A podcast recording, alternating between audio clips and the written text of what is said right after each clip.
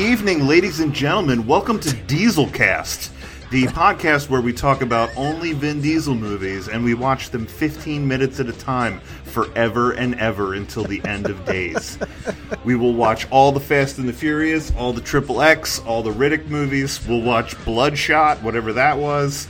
Uh, you, we will do some I Am Groot stuff. This is the this is the numero uno Vin Diesel podcast to listen to. I'm Sean Doyle, and with me, as always, are my co-hosts Nick Fury with a full face scar, Chris Rendazzo. I hate cats, and injured Vin Diesel lookalike who was written out of the script too early, Paul Giroux. I am fast. Well, we don't need Chris anymore, and me and Paul are duplicates of each other, so really one one of us could just handle this at this point, I think. And and uh, and uh, Q like um, uh, weapons guy, Sean Doyle. Hey! See, I, I went with prevalent neck tattoo, Paul Giroux, and the actual Tony Hawk, Sean Doyle. The, act- nice. The actual Tony Hawk was in that movie? Yeah, yeah. That was actually Tony Hawk. Which was doing, actually doing Tony the skateboarding? Hawk. The the dude in the beginning that was skateboarding, that was Tony Hawk. He also drove the Jeep yeah, drove right the after Jeep. The escape. Like, and then we saw that, what was the other guy? Greg knew the other guy. There's some like famous B M X guy. Yeah, Dave I, Mira. I, Dave Mira was in it too. Okay. Listen, I'm sorry. I, this month's letter was X, and we went with Paul's pick, triple X. I, Is Xander Cage just Dominic Toretto in disguise? Let's find out. I, but first, how y'all doing? I feel really bad. I'm I'm like so sorry. Like I I feel like I just Vin Diesel'd the crap out of all of you. And like when you know when you were watching Fast and Furious fifteen minutes at a time, I feel like it was all fun and games. And then this came along, and I am I I felt like it was cruel and unusual. Like, that's on me. I, I didn't know when to end it, and I'm sorry. Look, if you didn't pick it, I would have. Right? We we we. This was going to be the pick. Chances are, but regardless, it was a terrible movie. But I'm not going to say I didn't have fun. All right, that's good. and and it, we were we did a decent job of entertaining ourselves. I have I have a lot of thoughts, but. uh Outside of Xander Cage, how how's everyone doing? What's what's new and exciting in the world of Paul and Sean? There's a world outside of Xander Cage? I thought that's the whole point of the cage. You're in it now. Get in the Valid cage point. With Xander Cage. Oh yeah, I, um, I'm I'm doing good. You want to go first, Sean, or shall I? Uh, I only have one short rant tonight. Uh. I saw no spoilers. Uh, I'm gonna I'm gonna mention some details, but nothing of any consequence to anyone other than me. Uh, I saw Guardians of the Galaxy. I know Chris did. I sure did. I, I saw I, it too. Okay. Yeah. Uh, all, and for we, listeners, we all saw I'm not it. Gonna spoil anything. You're gonna talk about more Vin Diesel? No, no, no. uh, although he just keeps looping back in, doesn't he? Um, no. The after credits scene. Spoiler alert, there's after credit scenes. In a Marvel uh, movie, there's an after credit scene? Get the, the hell out of here. The second one, which I, I felt was kind of wasted. I, I, I like the I like the first one. The second one I thought was, I don't know, they, they had to punch up the joke to make it worthy of me sitting around that long. But whatever. It was like the shawarma joke at the end of uh, Avengers. The, the, the, yeah, the... I thought the shawarma one ended a little bit, uh, uh, the joke landed a little bit stronger than this. I mean, it was it was all right. Usually the template is that the mid-credit scene sets up something for the next movie or the future of the M C U, and the end credit scene is usually a joke. Right. And and this was a joke, but it, it I don't I don't feel like the joke landed hard enough, but whatever. It was fine. I don't mean to nitpick on that. That's it was, not my that's it, not my rant. I, I I have thoughts on that actually, but go go ahead. The did anybody else notice his shirt? No. No. So he was wearing uh, what looked to be vintage. Uh, I assure you it is not. He was wearing a, a shirt, as uh, Star-Lord is, is wont to do, uh-huh. that references back to the eighties. It was a shirt for Freakies cereal. I've been ranting and raving about Freakies cereal for the last thirty years, missing the hell out of it. They took it off the market real quick. It was just sugar. Like, you know, other cereal, it's like we got some rice and we covered it in sugar. We got some corn and we covered it in sugar. No, this was just sugar. Uh, I mean, a little bit of food coloring to hold it together, but it was just a bowl of sugar, add milk, and get diabetes. And of course, that made me love it. I mean, that's all I wanted. And then they uh, they switched up the box halfway through because hologram technology really, you know, started hitting big. And they'd be like, let's slap a hologram on the front. And I've had two boxes, just the empty boxes of this cereal that I've held on to because it makes me happy. Uh, and now I'm sure they're going to be worth money as soon as this blows up again. But uh, while I loved that they referenced Freakies, the cereal, which I didn't think anyone else remembered, uh, I will say this. Uh, it, it begs a lot of questions. Number one, he's he's back on Earth and he's wearing this Freakies c- cereal t- t-shirt. Uh, I don't own a Freakies cereal t-shirt. I own two empty boxes of Freakies cereal. I, I've wept for this cereal, and I've ranted about it to anyone who will listen to me. Uh, if I don't own the T-shirt, I don't think it exists, or at least it didn't until this movie came out. I mean, it might now, but I don't think it did a hot minute ago. And two, I can basically guarantee you that at the time, this no-name, non-branded cereal did not have any merch that went with it. So there is no vintage T-shirt. If it exists, it exists now. Plus, which only begs this question as well, where did he get it? Like, he was a kid when he left. So why did someone give him an adult-sized T-shirt? Like, if he came back and his uncle had a box of his clothes, why would that be in there? Well, he probably he... bought it. Like, now that he got back. He doesn't have any clothes. He didn't, sure. He didn't show up with a suitcase, so he needed to buy new clothes. I, but so I, what of I'm course, Peter is, Quill is going to go online and buy that. I guess. I don't. I don't know. I'm, I'm. Maybe you can buy one now, but I don't think that's a thing you could have bought ten minutes ago. Well, I mean, maybe in the M C U you could. I mean, we don't know how popular Freakies cereal was in, in the Marvel Cinematic Universe. Okay, all right. The only there was, there reason was... that you have dissected this is because you're obsessed with this cereal. Yeah. Oh, yeah. Right. I think it stands to reason, knowing that Peter Quill, when he got when he discovered he had godlike powers, one of the first things he did was turn into Pac-Man. So it stands to reason that once his dad tells him about the, or his grandfather tells him about the internet, the first thing he's going to do is search for a T-shirt that has his favorite cereal logo on it. All right. I absolutely buy that as being in character. All right. I also thought it was interesting that they said he was going to return. Because, oh, uh, yeah.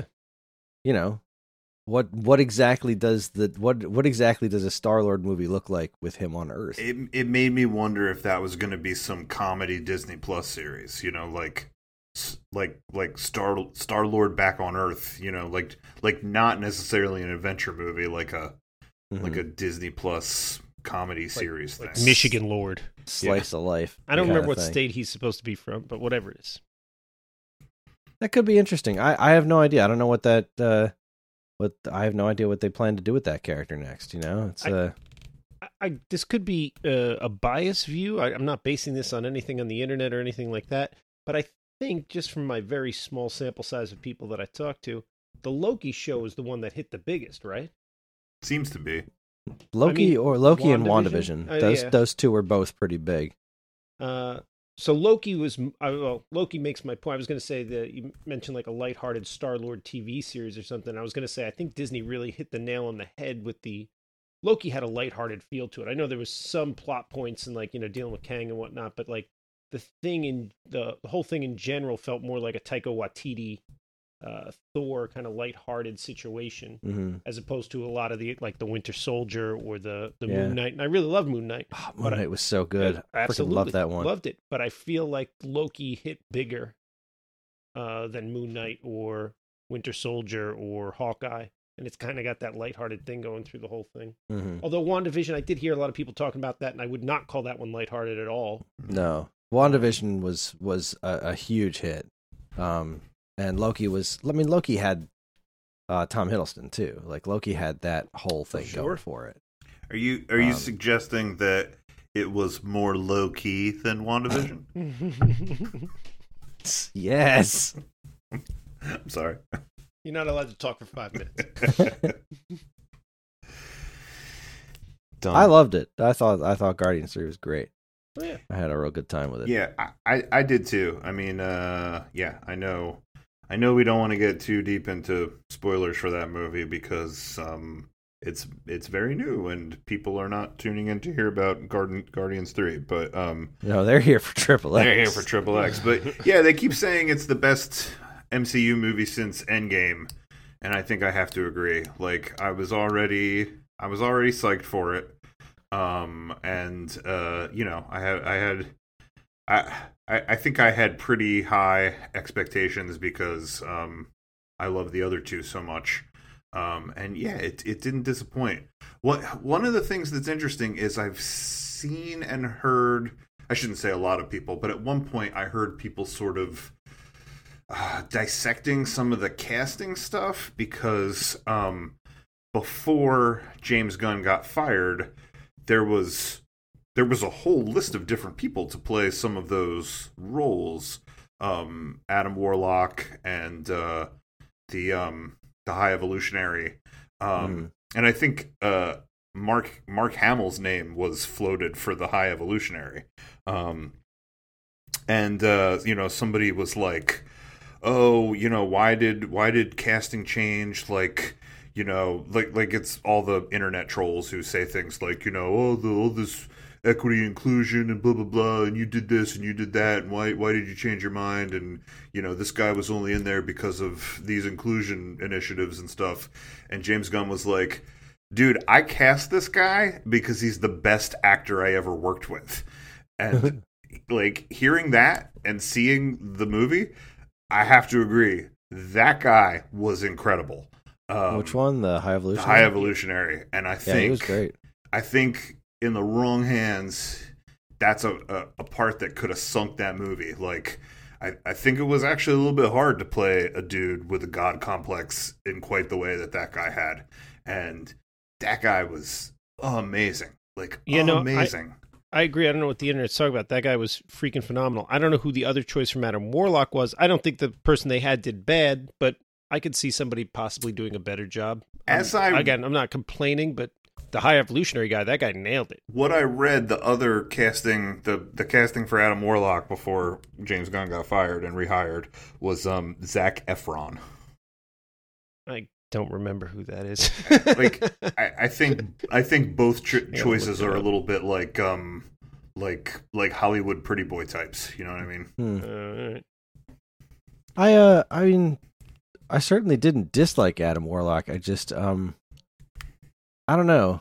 He he didn't really seem as important overall. You know, he was just kind of like he, he seemed like he seemed like he was there because they said he was going to be. I felt like that was by design though, and I think it was a good choice. Like the, like at this point there were so many characters for them to focus on. I think they needed to to mitigate the involvement of some of them a little bit. Um mm-hmm. and uh Like, they did a lot of splitting the group up, you know, like, you two stay with the ship, and you do this, and, you know, and I think that was that was a way to now make this team that used to be five people and is now rather expansive, like, be able to work together for this movie. So I, I, I think I kind of liked the way they pulled some of those people out, and um, and then I thought it kind of paid off with the way, with the, with the mid-credit scene. The, the, the... The Adam Warlock character, uh, for like casual fans, uh, and I'm sure there are nerdier fans than me that know more about this than I do, but the, the real casual comic book fans, they they might have been a little off put by it because in the last thirty years, since the eighties, Adam Warlock is like this almost Jesus type character in the Marvel universe, and like he's ridiculously powerful, and he's he's um. He's much more serious and on top of things, and more of a, a, a leader. This this this was like a you know an overgrown baby or whatever, or child or whatever you want to call it. But the uh, I thought it was nice that they used him in this kind of secondary role in this movie and had him like that, because that's more how the character started in like um, uh, it was like Kirby in the like I don't want to say late sixties. Uh, I think Adam Warlock first shows up in like Thor or Fantastic Four. Um, and he's got a couple early appearances where he is more like this uh, being trying to figure out um, himself in the universe and like kind of kind of an overgrown baby. I mean, this guy came off a little sillier than I think he came off in the comics. But then again, when you're reading a comic, everybody's kind of got their own, you know, you're reading flat words on a page. You're kind of putting your own spin on it as you're reading it. But the, uh, so to a, a, a, again, I'm sure there's people that know way more about Adam Warlock than I do, but to the slightly more uh, read watcher, this was kind of a nice throwback. It kind of sets the character up for the development to occur and for him to become that character that will presumably be very important, you know, a half dozen movies, a dozen movies down the road, um, while still giving a nod to the old thing and not having him, like you said, they got a lot of characters they were working with this in, uh, in this movie, so he wasn't getting in the way, but they got to establish that uh, that origin. Yeah, I mean, um, I, uh, I I think you probably said it well. Um, yeah, I mean, like, like, uh, James Gunn doing something different than is in the comic book and, you know, playing a thing for laughs and sort of changing how he weaves these things together. Like, that's totally on brand for him, number one. And then number two, like, yeah, now there's room for that character to grow. Like, this is a starting point. And if they decide to bring him back for, you know, a, a, um, a new group of Guardians, like they teased, like, yeah, now now he can have an arc instead of starting being the most powerful thing in the universe. So here's a casting thing I didn't like about it. This was one of my thoughts. Uh, Nathan Fillion, am I saying that right? Yeah. Great. Uh, that was a pretty minor role, and it made me think of Bill Murray, pretty minor role in that other movie. I thought that was a complete waste. Uh, of Bill Murray. Like, he had one or two funny lines. Yeah. Not that he did bad, but it just, the it wasn't much of a role. And he did a little with it, probably more than other people would have done with it, but it wasn't a necessary role. It didn't have a lot going for it, and it was just kind of there and gone. And I don't think that character's ever coming back, because why would he? Um, I feel like Marvel's made a lot of movies, and they're burning through a lot of big names. Like, are we really sure we just want to throw away what good actors we have left? Just like, nah, Bill Murray can have this two-second role that's never coming back. It's like, well, that's no longer an option for any other characters. And Nathan Fillion, we don't need him for anything, right? Let's just keep going. Like, for all the movies I watch, I can't name a lot of actors, and I think they've probably used most of the actors I know. And we're just going to keep... Well, I think most of the roles they're looking for now are for younger people, and Nathan Fillion, anyway, he's not exactly super old, but he's he's a little past his prime to be playing like a younger superhero type role. Not even also, least. This what is his second. And... This is his second role. He was in the first Guardians too. Yeah, that's what I was seeing. That um, because he, he was in he was in heavy makeup, and he I don't even think he spoke. He was like the dude in the prison well, that like got messed up. I think like there's other people in, in this movie that um, have had like like Nathan Fillion, who was in previous Guardians movies, but like didn't look like him, like like was C G I or alien or whatever. And he just then, had like, a bunch of makeup on. And then what's her name? Uh, Hawkeye's wife. Yeah, Linda Cardellini was the voice. Linda of Cardellini, Lila. But you know she was playing a ferret or whatever she was, so it's it's just her voice. So there's no conflict there. I thought it was an otter. Uh, it's probably an otter. Yeah, that makes sense. Oh, and then uh, one other nitpicky thing that's not really a spoiler, uh, and I haven't gone and listened to it yet, but I feel like the, the soundtrack's a letdown. Oh, really? I thought the soundtrack was great. I, I haven't I haven't sat and listened to it yet, but look, the first one was absolutely amazing, right? That soundtrack was just, I mean... I'm not a big fan of the seventies in general, and they nailed it. They did a whole soundtrack of the seventies that I can listen to start to finish over and over and over. And then the second one was mostly eighties stuff, and it was wasn't my first choice for eighties music, but still a really solid soundtrack. Like, oh, yeah. Without going to the Glorious. The really obvious songs that I love from the eighties, they made a, a great soundtrack. Um, and now this one, not that the songs were bad, but I have a feeling that when I put this on, like when I get this soundtrack and I put it on, it's not going to stack up to those first two. Um, I don't remember any bad songs. And then I thought at the end it was weird that they did the one song from the two thousands. I was like, really? You're not just going to end out this soundtrack sticking with the decade? Like, you're just going to click. I mean, I, they, they owned it. Like, mm-hmm. They worked it into the plot, so it made sense. But I don't know.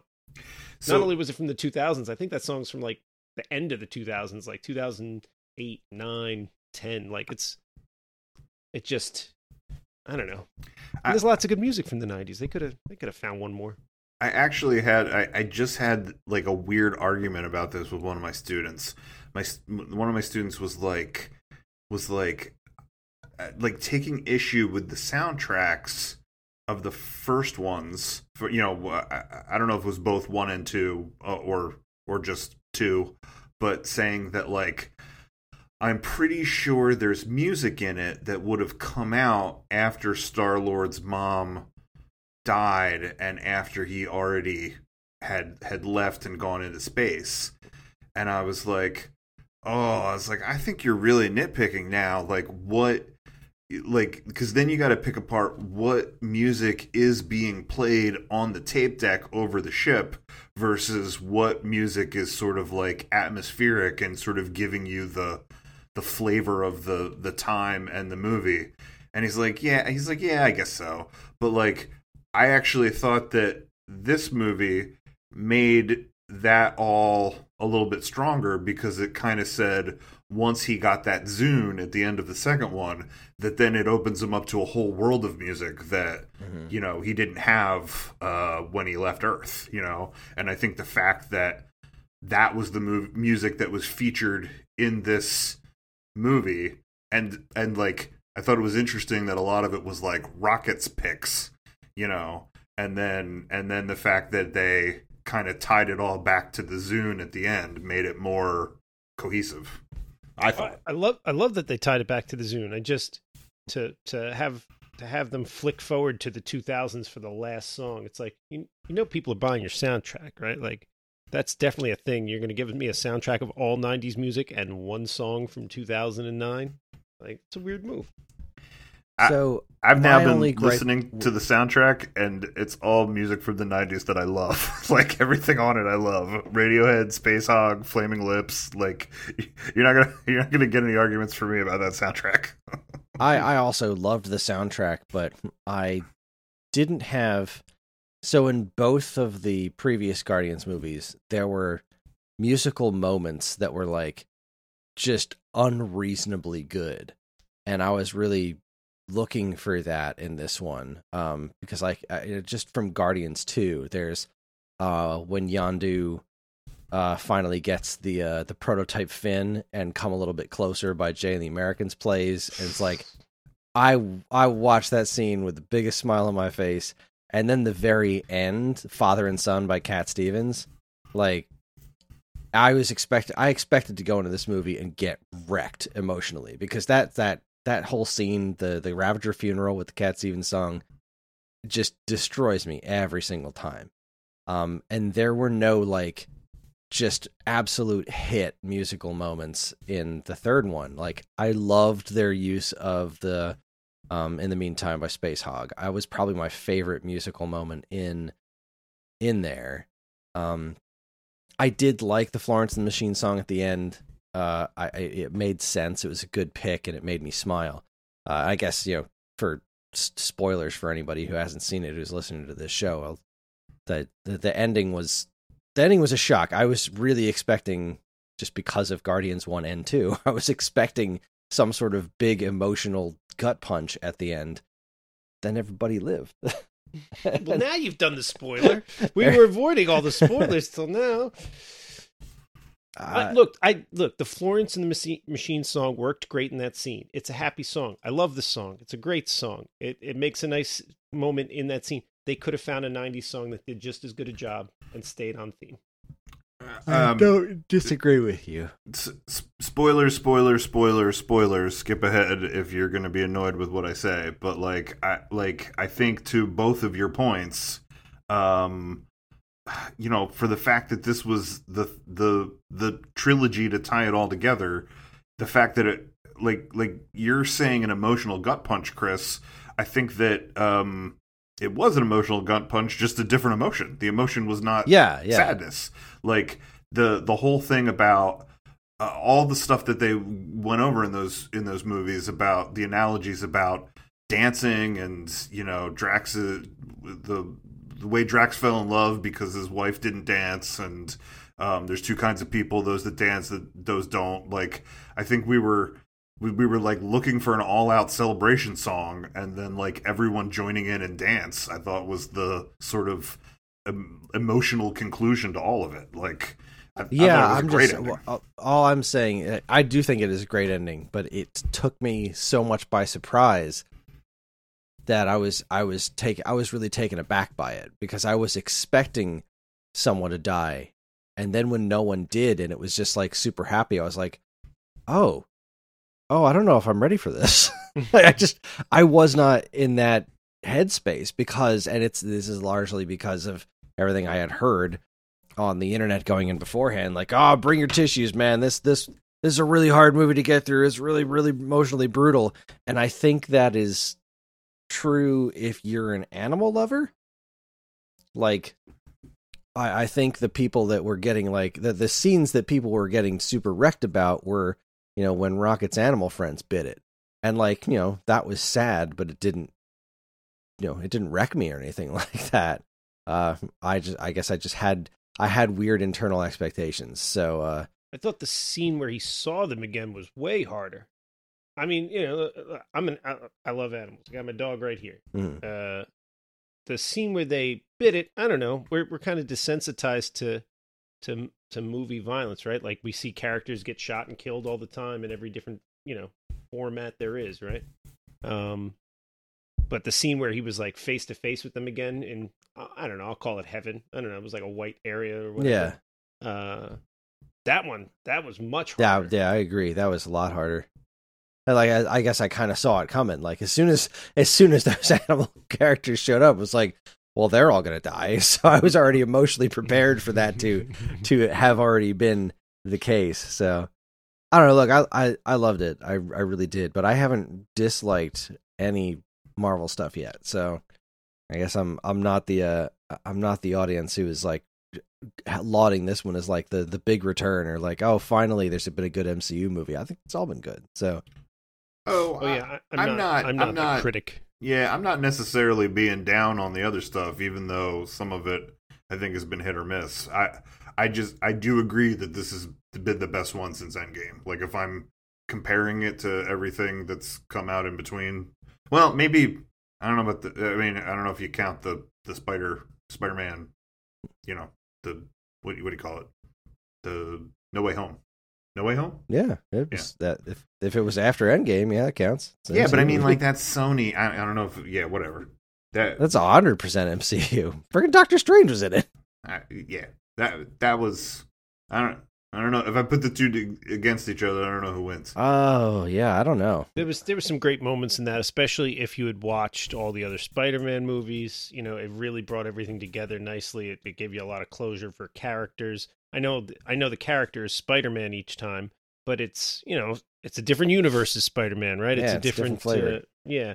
yeah. So like, it, it played on so much emotion that we already had built in, uh, but it did it well. So I mean, it seems like a cheap trick, but you you nailed that cheap trick per, per, per perfectly. So hats off to you on that. Yeah, I think I might give the nod to the Spider-Man myself, but uh, hey, you know what? We, we did an episode about that. Sounds familiar. Sounds like something we do. This episode was about Guardians, right? That's why I, I brought this up in the "How was your week?" moment, and I said I just had one short rant like a half hour ago. All right. Well, well, I'll put a I'll put a stop to the Guardians. I'll I'll say how I how I am, which uh, you know, I think that was going to be part of how I am. So thanks for covering that, Sean. Um, mm-hmm. Yeah. Let's see what else.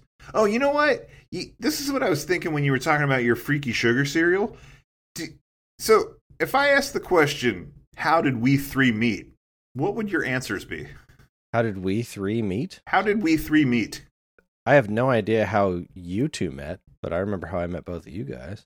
I think me and Paul met when Matt Voss was gluing Ninja Turtles to the road so that cars would hit them. Uh, okay, that's that's Sean's bikes. Answer. All right, what's Chris's answer? I, I could be. Oh wait, no, no, no, no, I no, know, no, no, I know. no, no. You've said your yeah. answer. You've said your answer, yeah, Sean. I know what, the right answer. What's now. What's Chris's answer? It's wrong. Well, I remember how I met Sean. I don't even remember. Ah, I was. It was at lunch in I think eighth grade, and he was sitting at a table with Jed, and I can't remember who else. and I was introduced, and I don't remember by who. Paul. How did I meet Paul? I feel like I knew Paul before. No, I think Paul was at that same table. And I remember thinking Paul was like the coolest dude in the world because he said all these weird words, like made up words, like zomph and whatnot. And I was like, this guy's the best. I want to be just like him. This guy gets it. He says nonsense. Exactly. I was, I was completely taken with Paul. But I think that's how I met both of you guys. Okay. I remember it slightly differently. I remember meeting both of you at the same place, but not together. So, Chris, I remember that at Stokes, we were in the same cabin together. Maybe we didn't realize we knew each other till like a year later, but like that, that, the, there were, for people listening at home, there was a like sleepaway camp that you went to in like sixth grade or something like that. And like Chris and I were in the same cabin. I remember like being up at night shining a light on the possum that was like crawling in through the hole in the wall and all of us being like, should we do something? Like, this seems like a problem. Um, so I definitely remember Chris from that. And then Sean, I met in the same place. Sean and I were at the table together, the, you know, the mess hall dining table. And this is, this is what made me think of it when Sean talked about his sugary, freaky cereal that he loves so much, because I sat down next to Sean. Sean had a big bowl of oatmeal. He picked up the sugar thing in the middle of the table and poured half of it in that bowl of oatmeal and then put it back down and then proceeded to mix up the oatmeal bowl and eat oatmeal that was half sugar, half oatmeal. So that that is uh, that is the memory that you sparked, Sean, when you when you recalled this freaky cereal. Yeah. The fact that I don't have diabetes really throws like a big monkey wrench into science's whole thing that they got going on. Yeah, I can I can testify at home that, that Sean is not exaggerating about his sugary cereal, because the day I met him, he ate cereal that was half sugar. Yeah. Um, so, yeah, that was one thing I was going to say. And the other thing I was going to say is, hey, how about this, this Electric Mayhem show? Oh, I haven't watched it yet. Oh, fuck you guys. Oh, so I just watched some. I don't know if this was. I didn't know there was a show. I just watched a video online today. So when I have Maggie, like for a little while, that's my sister's baby. If I've got her and I'm trying to entertain her for a little while, then I will do, uh, I'll put on like Muppets, like Menomina, or the Muppets do a cover of Queen's Bohemian Rhapsody that she loves. And uh, it's really solid. You would think. The way they get around the really, you know, the shocking lyrics, like, you know, talking about suicide and stuff, is solid work. Um, so I show her things like that. And today something came up, and it was the Electric Mayhem Band doing um, uh, Kodachrome, uh, Phil, uh, uh, Paul Simon, uh, Kodachrome, which is one of my favorite Paul Simon songs. So I was like, ah, oh, let's do this one. It was just them on stage doing it. But I assume that's from this new show then? Yeah, the show is amazing. Um, there's ten episodes. I've watched nine of them, so I'm I'm one away from finishing it. Um, oh God, it's the most fun friggin' thing I've ever seen in my life. So the the conceit of the show, and it's it's interesting because there's um the like the only Muppets from, you know, the Muppet Show, from the Muppets that you know in the show is the band. You know, it doesn't have Kermit or Fozzie or anybody else in it. It's just about the Electric Mayhem.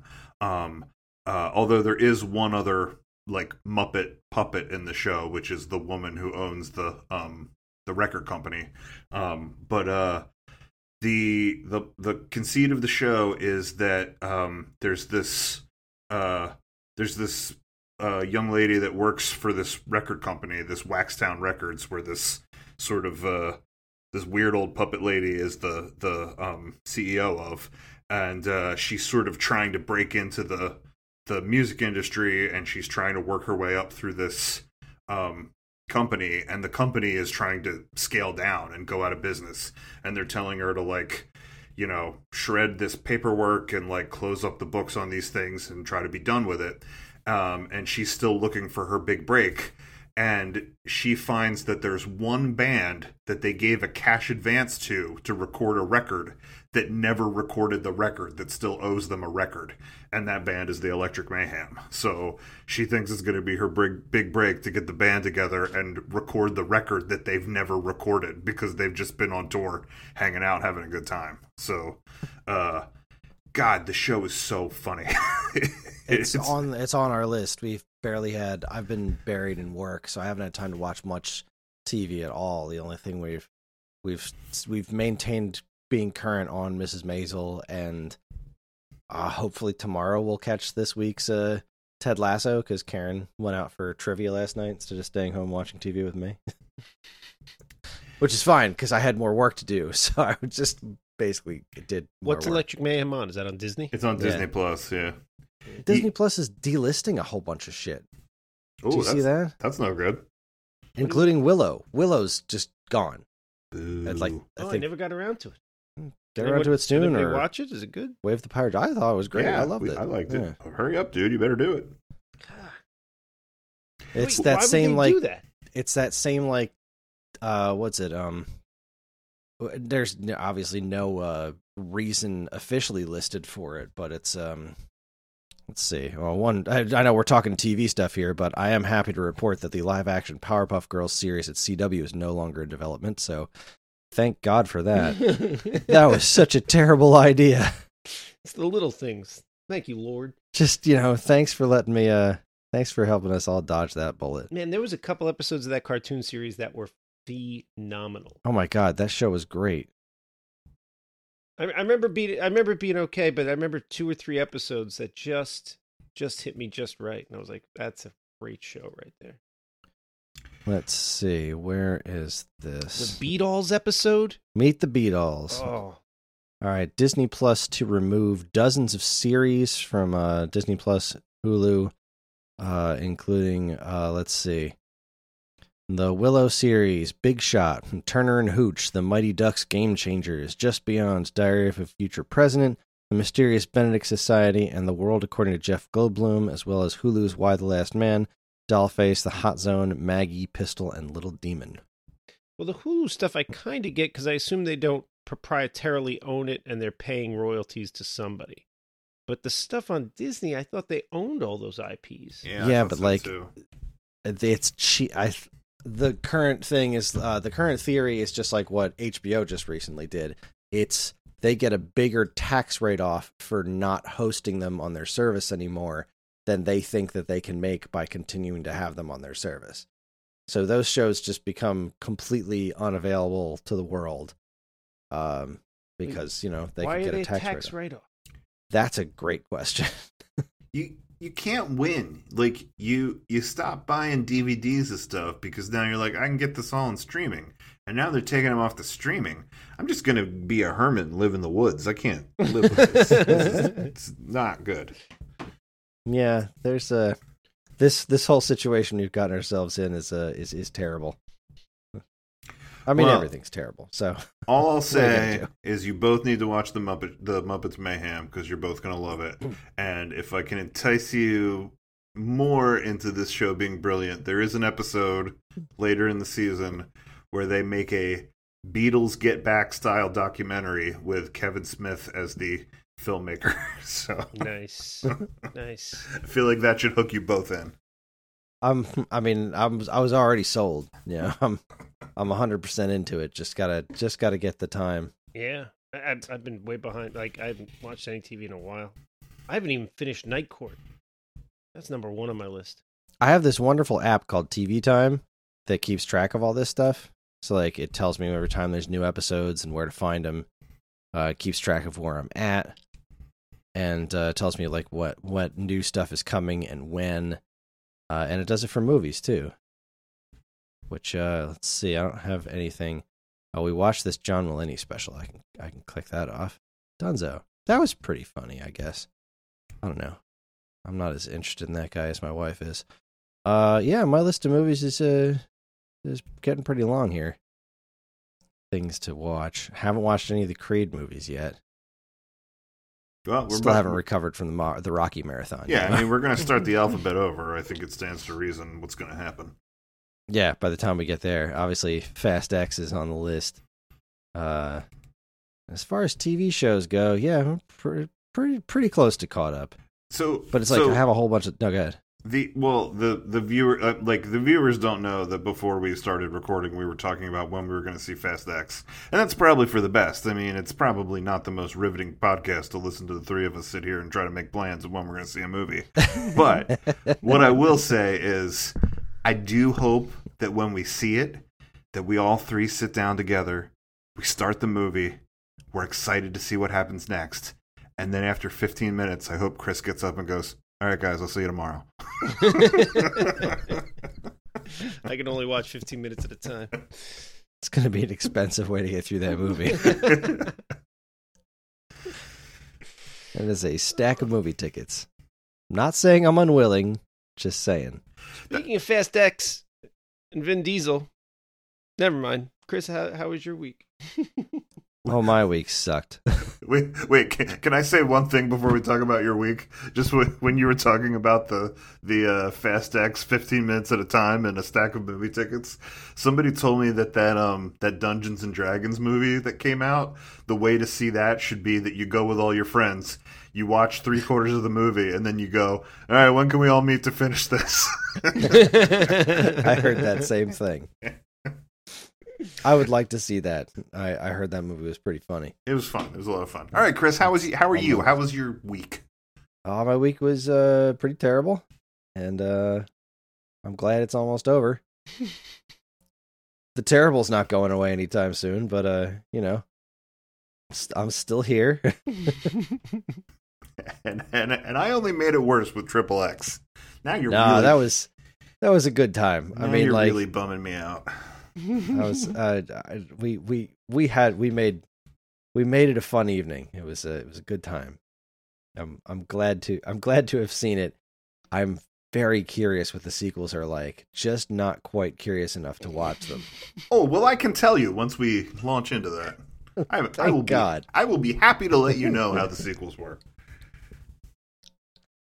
It, uh, yeah. Other than that, I mean, it's, uh, just, uh, I've, I, I have decided to undertake a very, very ambitious video project for, you know, by my standards, uh, for work. And it's been extremely fun, extremely rewarding, and very stressful because it's like I I create content for the Stone Age Gamer YouTube channel. Um, and the videos I make are, you know, not exactly ambitious. They're they're they're pretty. I'm, I'm getting better at it as time goes on. I, I do a good enough job that they haven't fired me, so I feel pretty good about that. Um, but you, they're very easy to pull this off in like a week, like I'll, in addition to all my other work. These videos though are a, just a, a hell of a lot more work. So I'm like up at night,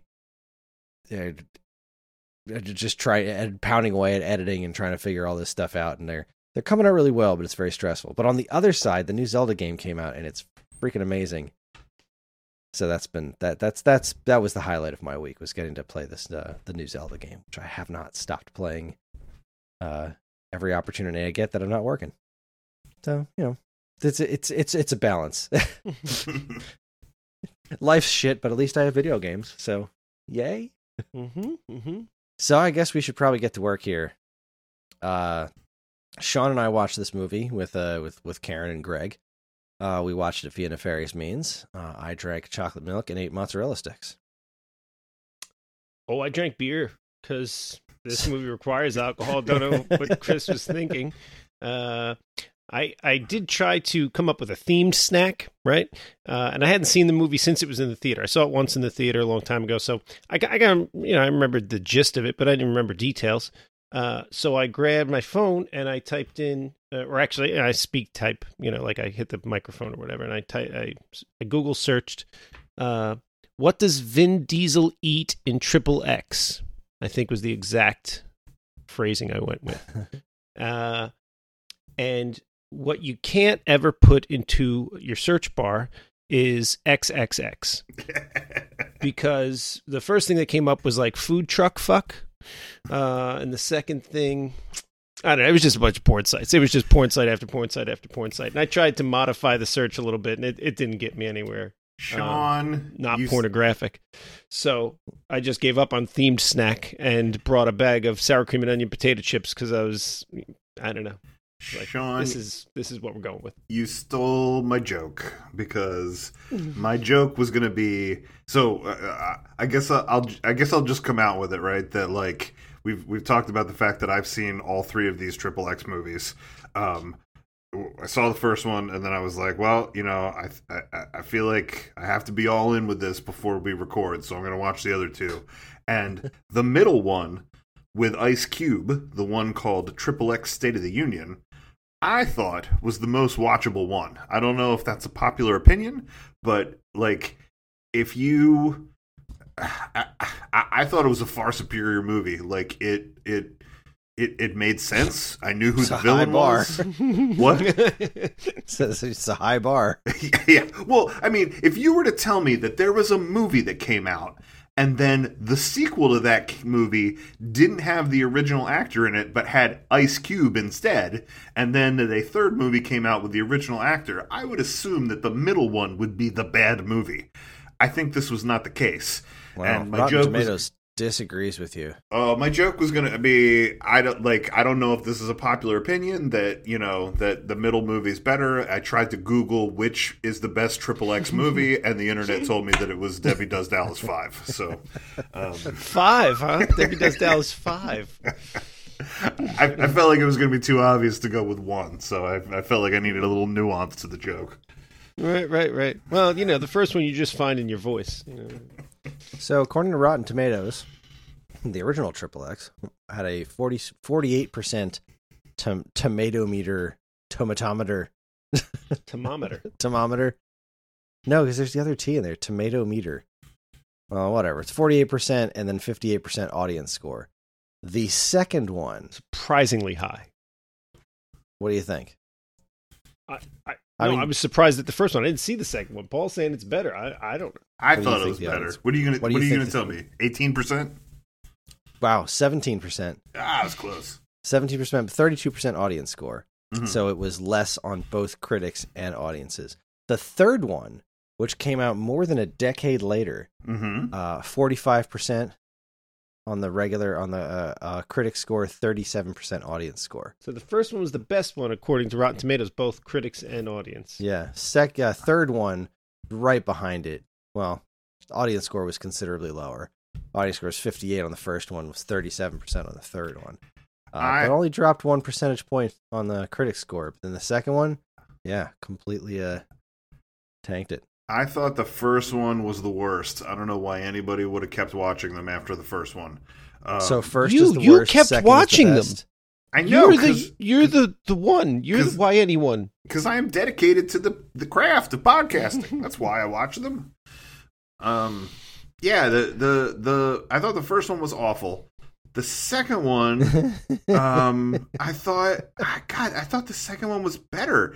Like, um, the premise of the second one is, so they start the second one off by saying that, that Xander Cage is dead. Like, um, you know, they're like, there's, there's guys in that C I A base or whatever it is. And they're talking about it. And they're like, oh yeah, Xander Cage died in Bogota or, you know, whatever they We're saying, and then fucking dead. They killed him uh, off well, screen. I mean, obviously not because he comes back for the third one. But they're like in the second one, they're blabbing that he's dead, and then um, Samuel L. Jackson is walking around there with some other dude, and um, the guy uh, that was kind of like Q, the guy that was like the the weapons and technology guy, and they're oh like, yeah, the really annoying nerd guy. Yeah, yeah then that guy, um, and th- that guy has kind of a bigger role in the second one, and then. I tried to figure out why he wasn't in the third one, and I found out that the actor committed suicide. Um, oh. So uh, uh, that, I, I mean, I hope he didn't commit suicide because of triple X movies, but um, uh, yeah, that that poor guy seemed to have uh, some issues in his life.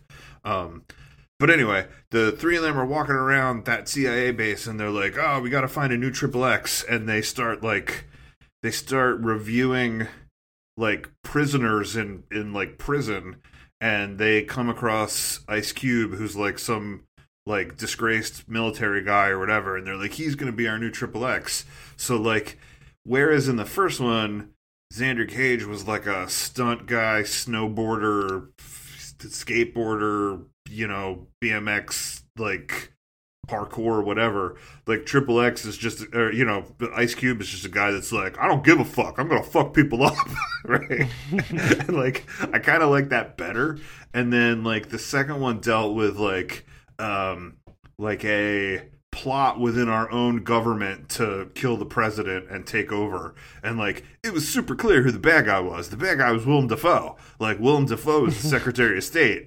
And as soon as Willem Dafoe starts, like, talking and saying his plans, I was like, that's the bad guy. It's Willem Dafoe. um, so, yeah, I liked the second one way better. The third one kind of felt like they were trying to turn it into Fast and Furious. Like, he he... they introduced like a whole team of people that he's working with, like a whole team of Triple X's. And did like, they all have neck tattoos too? Uh, no, they were, they, and they were introduced in such a weird way, like a, a super disjointed way. Like they wanted you to feel like they were all in the other movies, but they were not. They were new. Um, so imagine all the things that you dislike from the first movie, but just with more people. That's what the third movie was. Well, I am an extrovert, so more people is better, I guess. But the girl didn't come back, though, right? No, I never saw her again. Now, they worked so hard to make me believe that they had a love connection. Did they work hard? Did they?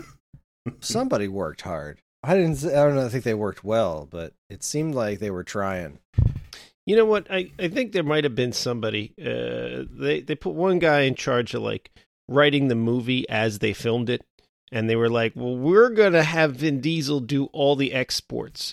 You start trying real hard to come up with a little bit of dialogue for us to stick on the front and back of each one of these scenes so we can tie them together in some way. Uh, so that guy, he was he was working. That's so I guess the we only person that was we working. Haven't really done the breakdown yet. People might not actually know what this is. So you know what, Chris? Do you? I can't wait to hear you explain it to me. All right, so Triple X was released on August ninth, two thousand two, and was re- distributed by Sony Pictures. It was written and directed by a room full of thirteen-year-old boys. Wait, wait, can I can I can I do the breakdown?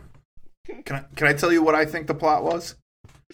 Oh, let me get the facts out of the way, and then you can. It's not the plot yeah. yet. Okay. It, it was written by. It was actually written by Rich Wilkes and directed by Rob Cohen. Wilkes' other works include the Jerky Boys movie, all of the Triple X sequels, and somehow the legitimately awesome Airheads. Mm. Cohen's other directorial works include Dragonheart, The Mummy, uh, Tomb of the Dragon Emperor, and the original Fast and Furious. Oh. The film stars Vin Diesel, Asia Argento, and Martin Xakis. Sure. Uh, it tells the story of a guy who's extremely proud of his ridiculous neck tattoo and has an affinity for bizarre coats, who gets recruited by Sam Jackson, stop bad guys by well, by way of extreme sports and knowing that video games exist. What you got, Paul? What's what is your? How do you sum up this movie? Uh, I think it is about um, uh, Bizarro World Nick Fury building uh, Bizarro World Avengers slash Suicide Squad uh, slash one guy who is a stunt guy who needs to stop a. Russian, no, German? German? Russian. Yeah. Who needs to stop a Russian terrorist group called Anarchy ninety-nine who plan to blow up something with a submarine spaceship uh, that has a biological weapon in it and is piloted by an eight-track cassette tape. Nailed it. Boy, that submarine was something, huh? So the submarine was the worst submarine that any submarine scientist ever made. And it kind of, remember that scene where all the scientists get killed? Uh, after seeing how the submarine operated, which was completely above water, almost lifting up off the water at times. Like, it seemed like it was going to be a better plane than submarine. And it just jet sailed along the top of the water. So I think it's better that all those scientists died because, one, they were bad guys working on uh, uh, uh, you know, poison gas. Is that what it was? It seemed like a lot of work to to have a little bit of poison gas, but whatever. Uh, I don't think they told us what it is. They kept calling it a biological weapon, and it seemed like it was going to create a gas, but then when the terrorist guy took out the scientists with it, it just kind of exploded. So I, I don't know what it was. I, they also called that thing a submarine. And, and until Vin Diesel forced it to go underwater and blow up, uh, it didn't go underwater. It, it did everything like but be a submarine. Though. It looked like well, a rocket Because it ship. wasn't. Because they don't know what they're talking about. Which makes me think, uh, how effective was that poison gas going to be? If you can't build a submarine, you can't make a poison gas. So, listen. When this movie started, it it tricked me. I th- I thought that it was going to be good. I was I was actually with the movie uh, for I'd say the first half hour. Actually, I wrote down I wrote down the uh, the the hour the minute mark where I felt like it all went to hell, which was thirty-one minutes and thirty-one seconds. That so, was when they stopped drugging him and having him pass out and then wake up on a close-up of his neck tattoo. Sort of. It was... Well, at first I was like, what happened at that moment? Did everybody just give up? Like, like why did it become a bad movie at that point? Um, and I think I figured out the problem. The problem is that it was not good and that it was bad. The problem is what we in the industry like to call a lack of talent. No, well, I I think I actually, I mean, I think what the difference is is after that point, it became like the plot of the movie. Like everything before that, I felt like was exposition. It was all setting up who this guy was, what this triple X program was. You know, it was it was. connecting him with this agency, and then once they sent him on that mission, once they sent him to Russia, if I felt like it was garbage. Um, uh, uh, I was I was with it up until that point. I really was, and then after that, like the you know the first quarter of the movie I liked, and the the remaining three quarters. Once you know, uh, like I don't know if a retooling of the story would have helped. I mean, I think I, I think there was things in it that had potential, but there was there was a there was a lot of missed opportunities, and there was a lot of confusing stuff in the the most three in three quarters of the movie. Uh, you said retooling. Chris made his, his point about the, the darts, which was becoming endearing, and they should have followed through with a little more, uh, or or run off the edge of a cliff with it. Might have been great if they just kept filming the whole movie in like seven minute bursts, and then he gets tranked. That's great. Um, I it always there, came back on the neck tattoo every time. Oh, yeah. They kept zooming in on that. I, I know the I, I know what you're talking about. There was a different feel once he left.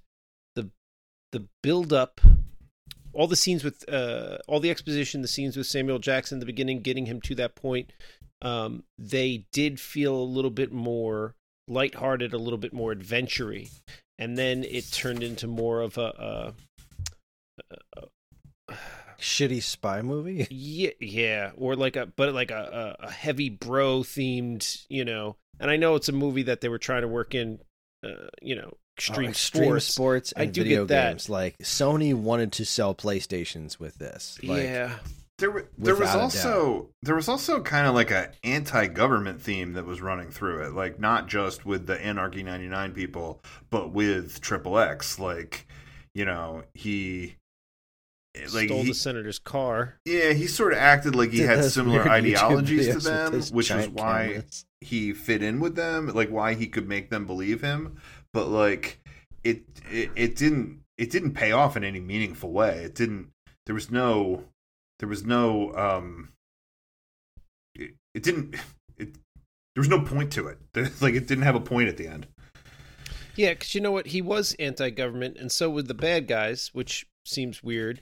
And you say, yeah, but he has a line. He doesn't think they should kill millions of people. And you say, oh, okay, that's that's a pretty easy line to get behind. But then their whole anti-government thing, the only reason he was there, the only reason he was able to pull this off is because all the support he got from Samuel L. Jackson and his team, which is the government. Right. Right? Like the, the the the nerdy guy who was in the second one uh, he like tricked out the car and gave it all the weapons or whatever for, for him to do his thing. So it's like you only were able to do all this because of the support of the United States government. Sean, you've officially put more thought into this than any of the writers did. Wait, when it started, I, I genuinely thought I was going to like it. Um, uh, I did too. I, I was, I was, I was in for the ride for that first half hour. So like that first scene at that German, uh, like club, that German like rock show or whatever, that was a little confusing. I didn't know who those people were and what Greg was happening. Greg confirmed that that was Rammstein, right? Yeah. Yeah. I don't know. I, I, I didn't like. That scene was confusing just because I didn't know who any of those people were. But then after that scene, when it kind of did the, like, the camera kind of zoomed to the, like, C I A building or the Capitol building or whatever that was, and it kind of was, like, Mission Impossible style. I don't know, maybe maybe a little bit like, or like, um, what do you call it? Like Get Smart, where it was, like, going through the doors and stuff, where it zoomed down into Samuel L. Jackson in that elevator. And then Samuel L. Jackson walks into that room and he's basically like, I want to I want to do a Suicide Squad. like, like I want to do a Suicide Squad. like, I mean, that was, that was, like, basically what it was. It was like, none of these spies are working out. And he's like, have you considered expendable dudes that are just, like, dudes? Um, have you seen the dude bros who are into the extreme sports? Yeah. So then then we are introduced to Xander Cage, where he steals that senator's uh, uh, convertible. And I thought that scene was, was really good. Um, uh, I I I thought the I thought it was funny how, like, the senator was, like, trying to ban rock music or something, and then he had the bumper sticker on his car that said skateboarding is illegal. Um You know, and that he, he steals this car and he's, like, using it to, you know, he's got these this camera crew and he's doing this, like, whole YouTube thing.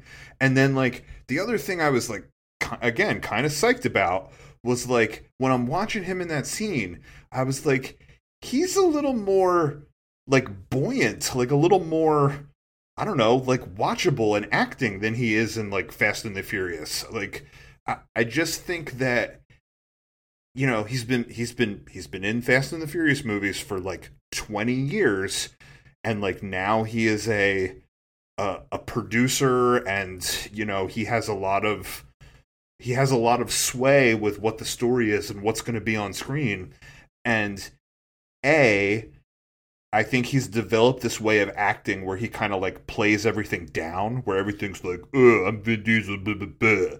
Like, I'm going to put a hurt on him like you never would have seen. Blah, blah, blah. Like, everything everything kind of plays down at the end. And, like, I thought this Xander Cage guy was a little bit, like, young, bro-y, like, like a, like a hothead, like a hothead idiot. Like, he was just a, like a hothead asshole. And he was, like, I kind of liked the way he was, um, you know, how he was a little more, like, just a little more, like, peppy than the typical Vin Diesel fare. So I'm like, all right, cool, this is interesting, right?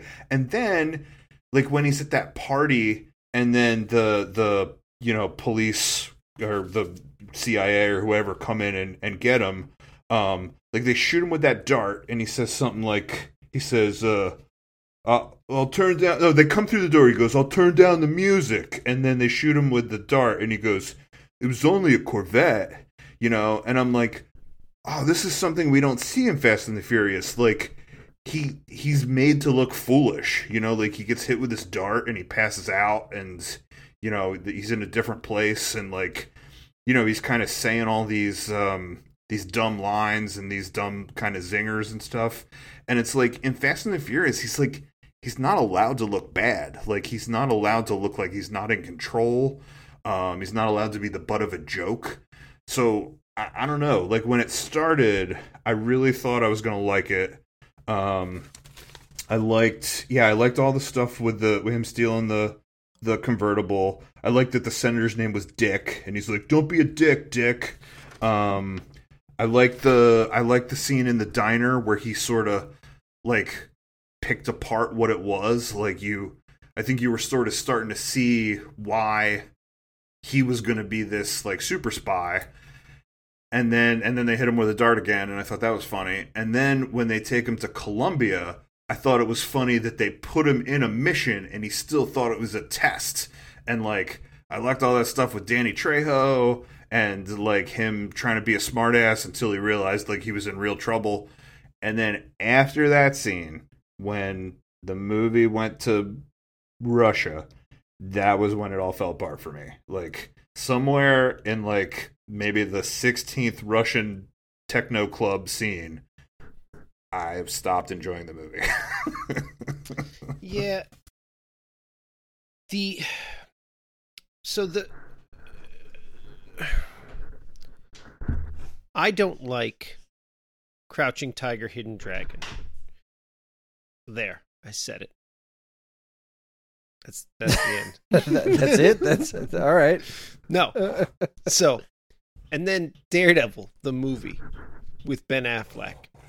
I didn't like the fight scenes in that movie. There's other things I didn't like about that movie too, but uh, because the fight scenes felt like Crouching Tiger, Hidden Dragon.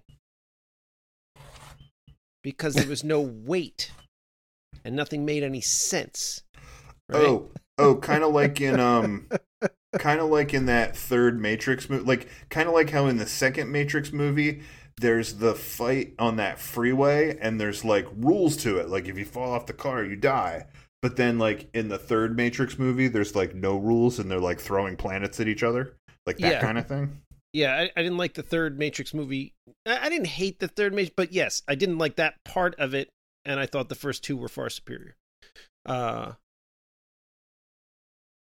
The scene in Colombia was kind of cool with Danny Trejo.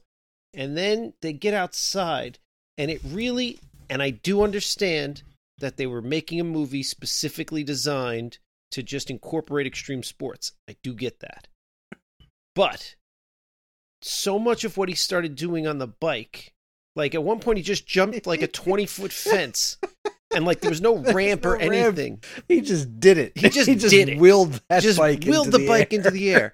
And, like, at that point, you stop being an action movie because I'm laughing, and you're not leaning into the comedy. Like, if you want to lean into it, go right ahead. This is great. I love a comedy. Let's make fun, right?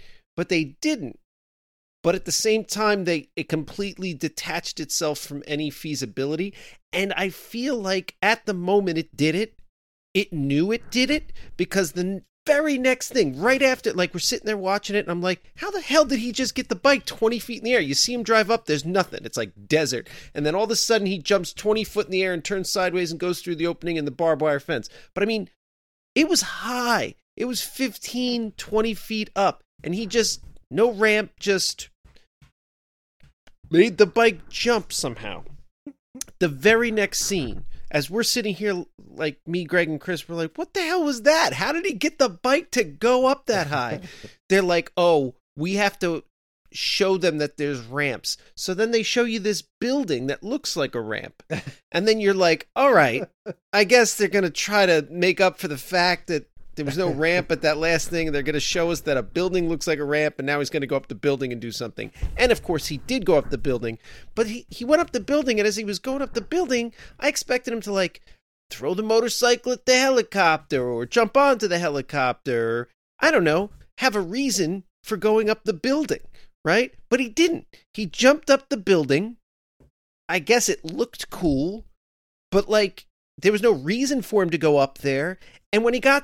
When he landed, he had to circle back around the building to the side he was just on, where he left the dude laying in the grass that he had to go help. Like, it was out of his way to go up the building, and it served no purpose. So now at this point, I'm like, again, I respect the fact that you're just trying to work in the X Games, but now you're just working in the X Games. Like, it didn't even go along with the plot. It didn't further the plot. It didn't further an action scene. And it's completely divorced itself from reality. The cool thing about the X Games, not that I'm a huge fan, but the cool thing about those things is that somebody can do that, right? You're watching a real life person jump a motorcycle twenty or thirty feet in the air, and he and he lets go and he holds on to the back, and it's like, that's impressive, right? It's not my venue of choice. It's not the thing that I want to spend my Sunday watching, but I get it. That's impressive. But now it's not even that. Now it's just, you know, I don't know. He's flying. Why is he flying? Well, he shouldn't be able to fly. That's no, not now, fair. If they, before he had done that, if he looked at the building and then he looked at the dude on the on the uh, over on the other side and been like, then just said, ah, but when am I going to be here again? And then did the jump, I would have laughed and I would have totally bought it. If they leaned into that absurdity of like, you're, you're completely right. They, the movie, like, it almost like seemed, it really took itself too seriously, which is why I think it was written by a bunch of thirteen year old boys, because the whole movie just seemed like, this is so cool. And nobody asked why. At any point, nobody asked why anything was anything other than this is cool. Well, Sean, to, uh, to to your point about the the the barbed wire fence and the that jump with the with the building, I think where it doesn't double down on reality, it doubles down on geography, because like I can't like, wait for this. Well, so well, there's geysers everywhere that we just don't see. Well, what he that's done, geology. you said you said that he jumps the building and then goes back to the other side to get the guy. I would also add that before the building, he is on the other side of it because he goes right past that tunnel. There's that like drainage tunnel. So we have to see him drive past the drainage tunnel to establish that there's a tunnel. Then there's the barbed wire fence jump, where I think they realize their issue with the lack of ramps. Then there's the the building that he jumps off, which kind of doubles down on ramps to overcompensate for the lack of them before, because he's kind of going up the building. Like, there's kind of a ramp with the previous building where he goes up a ramp with the next building, which explodes, which then, like, pushes that other part of the building up to make yet a further ramp. And then he comes down and slides into the previously established drainage tunnel, only to loop back around and get the guy. So I think it was just a lot of establishing geography, not reality. No, wait a second. I didn't, this didn't occur to me till just now, and I got to go back and watch this scene again now, because he goes through the barbed wire in like early on in that action sequence, right? That's a five minute scene of him riding around with the bike. He jumps the barbed wire pretty early because it's before the whole thing with the roof and the building, et cetera, et cetera. Uh, It just occurred to me now, how did he get back on the other side of the barbed wire fence? He's in the compound. He jumps through the barbed wire fence that presumably goes all the way around the compound, you know, like a fence. And then a minute later, he's back on the inside of the compound jumping over the building. But I don't remember him jumping back over the barbed wire fence. I think there was only the, one barbed wire fence jump, right? I think the problem is we need to see the director's cut. Definitely, clearly. Definitely. I don't. I don't really remember any of these details from this scene. Like, I don't remember thinking about the geography of it at all, other than just the sheer absurdity of the jumps. And as soon as I saw that building, I, I, I, I said to Sean and Paul and Karen, "It's like, sorry, Greg, uh, that that building's going to explode. That is an exploding he building." He didn't right call there. That. It's just that kind of building that it's looks easy kind. to explode and. Yeah. In real life, if you built a building that looked like that, it's your fault that it explodes. Clearly. It's like, dude, you knew that was going to happen. Well, my notes about the first half hour of the movie are a lot of things about what I liked, like all the all the stuff I sort of just mentioned about about Vin Diesel and about this like extreme sports stuff. But then after after that first half hour of the movie, most of my notes are literally just what happened, because I found it all so forgettable that I started writing it down so that I would remember what happened. Because, like, th- like there is a lot of stuff that just, I don't know. Like, I, I like I'm not saying a director's cut would have been better, but like, I, I, I have to wonder what, what, what's on the cutting room floor and what somebody changed around, because this movie was so disjointed. Like that, um, like he, so he he he gets, he goes to, um. He goes to Russia and meets with that officer, that handler, that, that guy there in Russia. Um, which was a little tough because that guy looked like all the Russian, other Russian guys. So like I sort of had to go back to Yo, remember. Yo, that's racist. They were all kind of long-haired and scraggly and Russian. Yeah. Um, yeah. But uh, yeah, I, like I, I sort of didn't remember who was who. But um, but yeah, like he also also he well a couple of things. He gets to Russia. I'm sort of like, where did he get that coat? Like I felt like I felt like that was a big plot point. Like all of a sudden he's got this big. That was coat. A pretty serious coat. Yeah, it's like like that. I think that needed to be established in the story. But um, but yeah, like then he kind of gets into a he get, he gets into a fight with that that guy. The guy says, "Take a seat." He goes, "I think I'll stand." And then they have an argument. And then he's like, "I'm going to sleep." And I'm like, "You just said you were going to stand. Like, now you go to sleep." Um, and then like, then in the next scene, they're like in a club. Then he's in with those other dudes. Then he shoots that cop handler guy. Or it's, I think at some point he goes back with. I think at some point he still he meets up with Samuel L. Jackson's people again. Um, I After mean, it, it he was... makes the deal to sell the cars, he meets back up with Sam Jackson uh, at or, some point. Or specifically the guy that Chris called the annoying guy, the guy that I was calling Q. Um, mm. uh, yeah, I mean, I felt like that guy should have been established earlier. Um, uh, yeah, I mean, it, I like. I, I guess what I'm getting at is we we meet this Russian handler dude. Then at a certain point, he has to he like pretends to kill the Russian handler dude with the with the dart. So that must have been after he met with the Q guy to establish the, the dart gun and stuff. And then we're told that he didn't really kill that guy, but we didn't we don't see that guy again until later in the movie. And then by that point, that guy has flipped sides.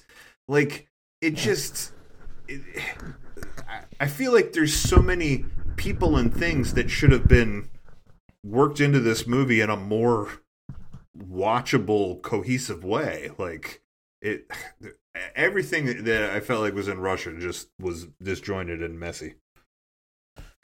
Yeah, it, I mean, like, not that the plot's so intense that you can't follow it, but I don't know. I wasn't really following all that well. Maybe I just wasn't paying close enough attention. But I kind of like. I really checked out of the plot after a while. I was like, I don't, I don't know what, I don't know why any of these people are doing any of these things. And honestly, I don't care. Well, there was the, the girl was like a triple agent, right? Was that yeah. like that? So as soon as you start doing that, and, and you're right, the cop spontaneously flipped sides after we didn't see him for ten scenes. But like the problem with the problem with having a problem with that is the the cop's character was barely established. I mean, like. At one point, he seems to know what he's doing. Then he's incompetent on the roof. Then he's shot in the alley. Then you're right. Ten scenes later, he shows back up. But the problem with having a problem with it is you'd have to give a damn. And, like, they didn't get to the point where I gave a fuck whose side the cop was on. He he was as much a help as a hindrance in either scenario. So... whatever. I wasn't exactly broken up by his heel turn there. It's like, oh, no. Not not that guy. Some other things happen. And then, like, the triple agent kills him and is yelled at by the bad guy and the good guy for oh. doing that at the wrong time. Because nobody cared. Wait, nobody wait. cared whose side he was on. I think you're. Me. I think you're glossing over that scene a little bit. He comes back in the door. The, the cop guy, who is now turned on him, pulls the gun and kind of, like, kind of tells us in, like, the least cinematic way, like... Like, uh, like I think literally Vin Diesel says something like, "You're a good guy," and he goes, "Now I'm a bad guy." And I was like, I was like, "Oh, there's writing like that." Like, shh, there, there's Chris's point about written by thirteen-year-old boys, right? So he's like, "Now I'm a bad guy," and they have an argument dun, for dun, a little dun. bit, and then he gets shot through the door, and the girl comes in, the triple agent, and she goes, "I heard where you were in the room. I knew I wouldn't hit you." And I went, "What?" That was that was a big old steaming pile of bullshit right there. What? You've yeah. had me suspend a lot of disbelief, movie, but that's you're not selling me on that one. Yeah, I, I mean, to the to the point about the plot being so disjointed, I, like I would also say that um, sometimes the uh, sometimes the action scenes were so long and uh, devoid of furthering the plot that sometimes I forgot what the plot was and why we were in the middle of the action scene. Uh, For example, um, there the snowboard was, scene. Yes, the snowboard yeah. scene. Bef- no. Right, right before the snowboard scene, he says something where he says, "We have to take out the the communications tower," and then and then like you know, and then he's with that team that is sort of previously unestablished, right? Like we know that that Samuel L. Jackson's people have a presence there because he met with the Q guy.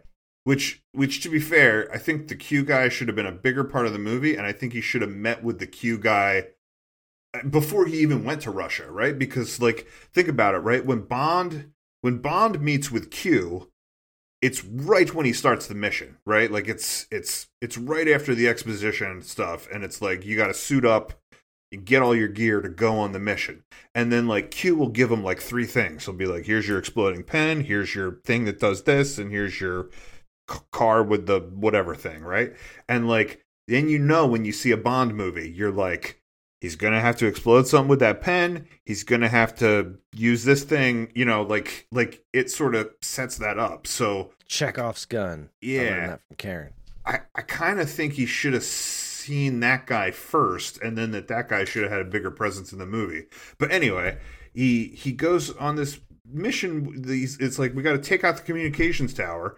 And he jumps out of the plane with the snowboard, and he's snowboarding all around. And then it was like endless amounts of snowboarding. And then, and then people are chasing him. And then he starts putting the detonators on things. And I'm like, oh yeah, the detonators. You got them from the Q guy. I forgot that I was supposed to care about these detonators. And then I'm like, why the fuck is he blowing up stuff? Like, now he's in the middle of an avalanche. Why is he in an avalanche? And then it ends with no. it burying the communications tower, and I was like, right, I forgot that we were doing this. But it's like, so much worse than what you just said, because he he created the avalanche just by throwing a couple of grenades over his yeah shoulder yeah and be like, the, oh, the patches it. were I'm a different scene. The patches were when he was blowing up the motorcycles, he was like getting out of the compound or whatever. That was a different scene. Oh, he this didn't was... use them when he was snowboarding. No, it was oh. just two grenades. He put the patches yeah. on the motorcycles so the guys couldn't chase him or some. some oh, well, that like makes that. it even worse, because now he used it. Oh, God. All right. right. So the snowboard scene, why was he there? Right? He jumps out of the plane and lands. He drops two grenades on the ground and then starts snowboarding. Right? And then the grenades go off. And then there's an avalanche that he now has to outrun because he caused an avalanche. Right, right, right. The avalanche does all the work of taking out the communications tower. He doesn't do shit except get away from the avalanche that he caused. But he unnecessarily put himself in this scenario. He could have just dropped the grenades out of the plane. They're grenades. The government's got lots of grenades. You got laser pens and stuff, right? He's got all kinds of spy gear. You got a handful of grenades. And it's not like he surgically planted them at just the right place after doing math and geology to figure out what part of the mountain he's... He just tosses them over his shoulder randomly. He could have dropped them from the plane. Why did he put himself in danger? It didn't make any sense. All the bad guys got killed by the avalanche. That they came running out of the tower. But the tower got crushed by the avalanche. They'd be dead anyway. The tower would be gone anyway. There was no reason for him to be there. And then what's worse, what's even worse, is the good guys right before that are getting ready to go. And they're like, but we can't storm his castle. His defenses are too good. And he's like, that's why we got to take out the communications tower, right? The only defenses that we saw in that castle, fortress, whatever you want to call it, was a bunch of guys in turrets with machine guns. And when the cops showed up, all those guys shot at them. Right? I mean, that's what happened, right? And a lot of cops died, right? And they shot at the guys with the turret guns, the turret guys. What did taking out the communications do? How? What was that about? Like, they just said it and wanted us to accept, like, sure, defenses need communications. That makes sense.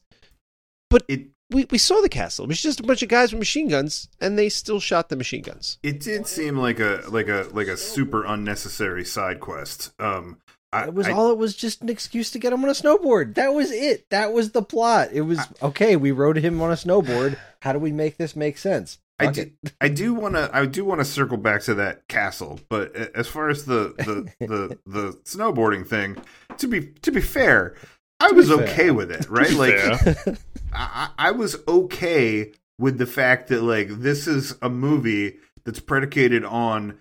Uh, uh, getting a guy that does extreme extreme sports stuff to be your spy guy, like it, it's fine to me that snowboarding played a part in taking out the communications tower. My whole thing was just give us a line of dialogue so we know what the shit is happening, right? Like, like if if he's like take out the communications tower, like he could have been like. They could have been like, how will you do that? And he's like, one word, avalanche. You know, like, I, I just needed to know why we were skiing away from an avalanche. If, if if you just give me a little, I would have been fine with it. But instead, I forgot what was happening. And, then, and then, But it's like what we said earlier. If they had, if they had leaned into the, the, the joke of it, right? When, like, Chris said, like, you know, if he looked back and he was like, when am I ever going to have this chance again? And he jumps the roof. If he was like, I'm going to cause an avalanche, you know I'm going to snowboard that thing. Like, if they had leaned into it a little bit, that'd have been great. If not, tack something on the end where, like, I don't know, he he had to be there because, I because once the avalanche took out the communications tower, he had to put up the government one to undo the laser grid or something. I don't know, make up some crap to justify him being there. Either he wants to ride the avalanche because he's, you know, uh, an extreme junkie or whatever, and that's great, go ahead. Or give me two, uh, again, one sentence of dialogue. It can be bullshit, but tell me why he's there. And then also tell me why it mattered that we took down the communications array, you know? Like, again, it's got to knock out the laser grid. Just, I don't know, fucking something, because the guys with the turrets were still there, still shooting. I don't have anything else to add to this. You guys can keep going as long as you want, but well, I mean, I'm I don't even remember how this movie ended. Well, I, I wanted I wanted to I wanted to get back to the uh, the the castle. Um, uh, I, I mean, so for all of the geography that the movie set up in Colombia, where we needed to like establish the drainage ditch before we circled back around to the house that was gonna that was a ramp and blah blah blah. Like once you got to Russia, there was like nothing established. Like that mansion that they were in, like when we saw the mansion, I think somebody just has a line that says something like, yeah, the previous owners just left this mansion.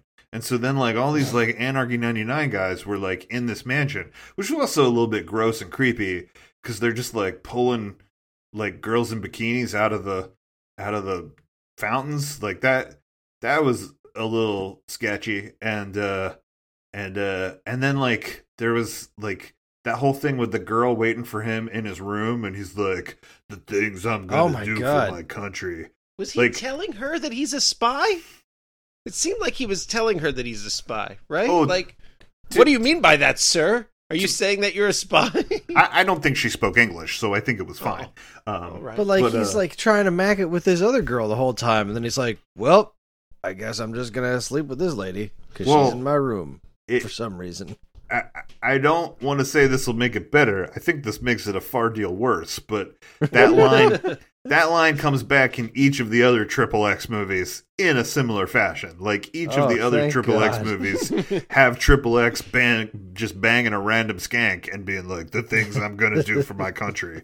And I was like, ooh, this this that's is not... They, that's the part they thought, nailed it, let's keep this, this will be the running bit. That, that's Yeah, that's what it. came back over and over.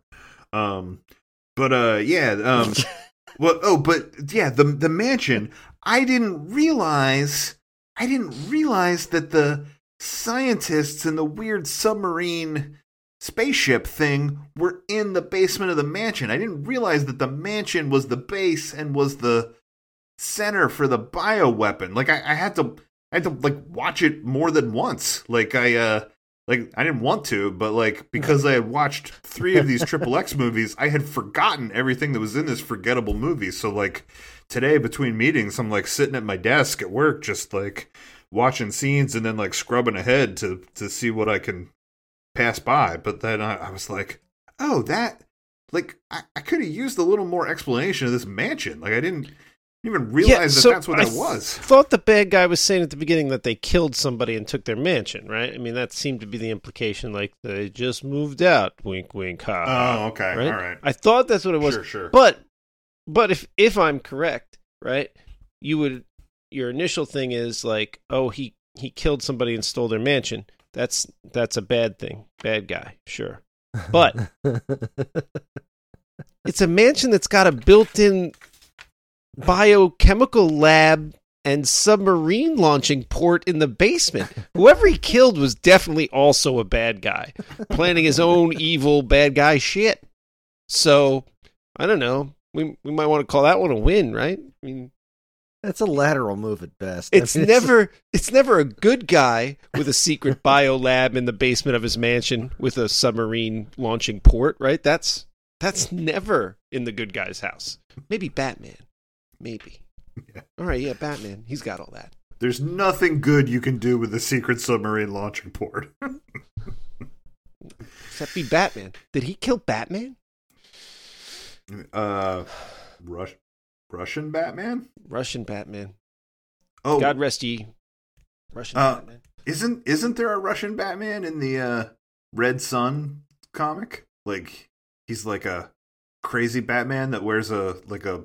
What's the what's the that Russian fuzzy hat? Is that called a babushka? Balaclava?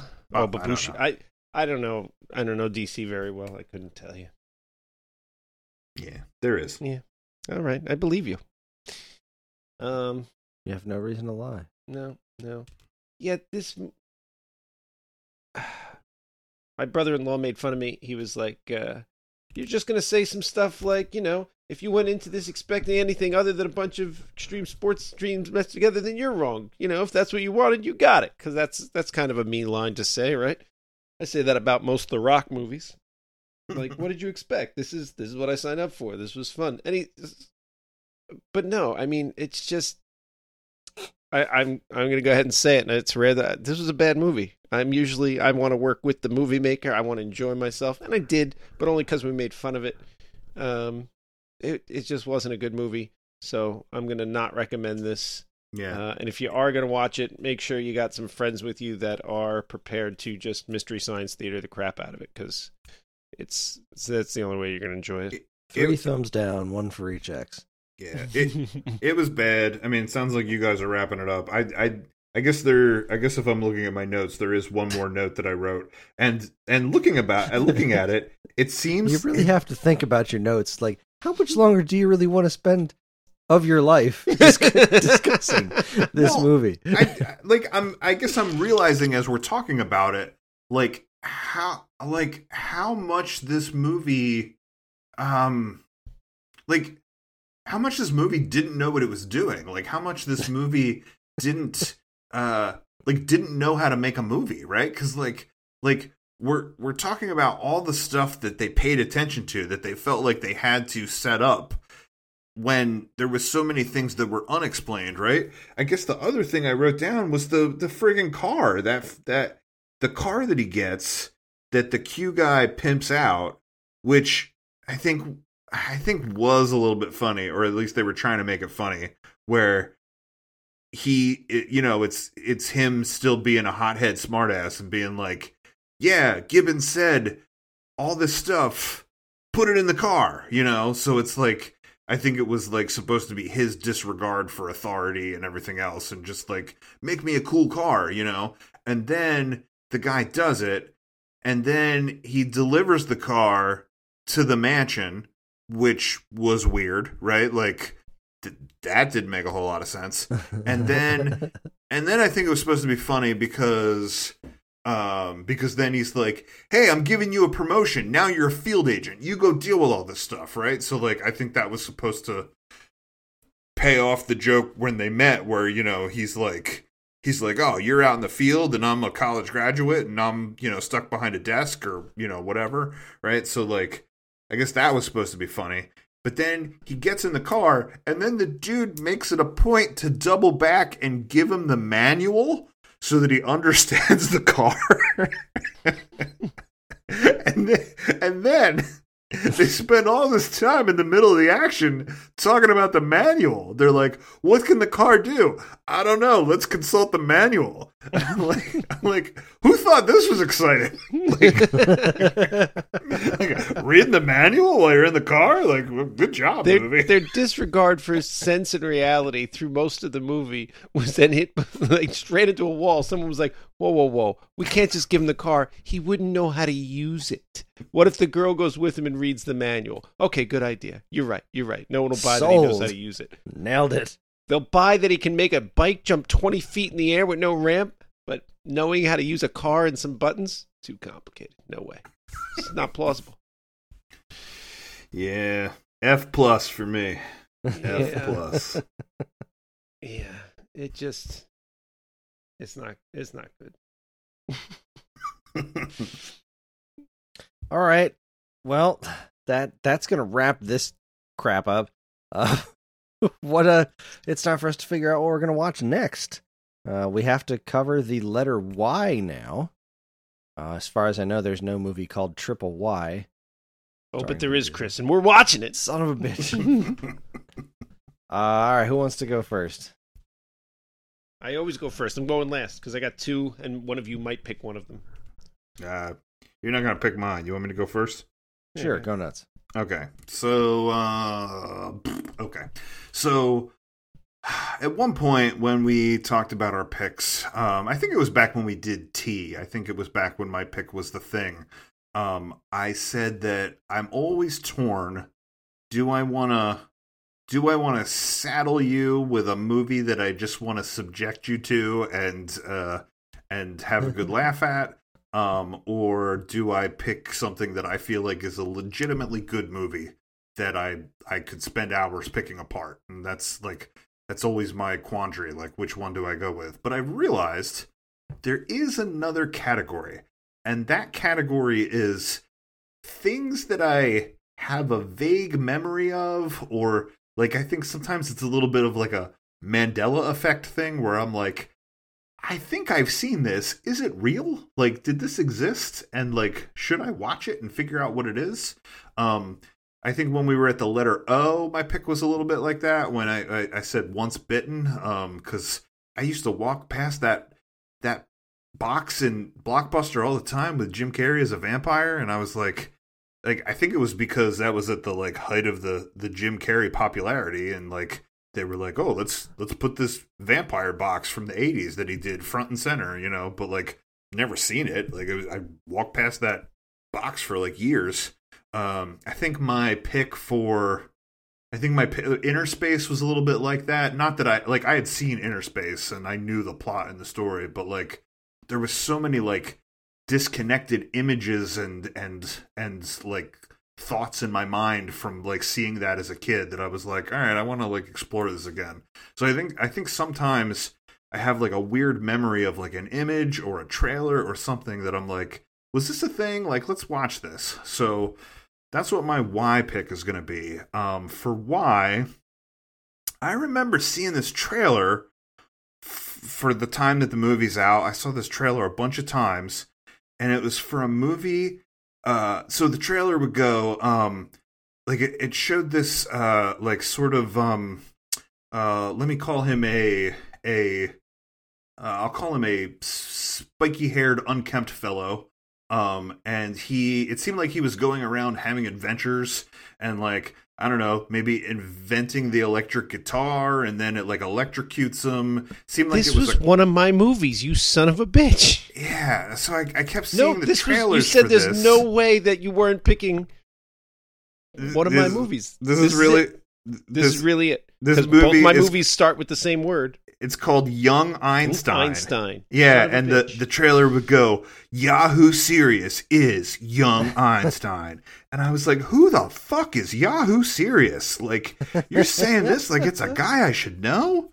So I... He made like three movies in like one year. He was really famous, and then you never heard from him again. I, I looked the movie up. It seems like it's on Tubi and that we can watch it. So that's going to be my pick, uh, Young Einstein.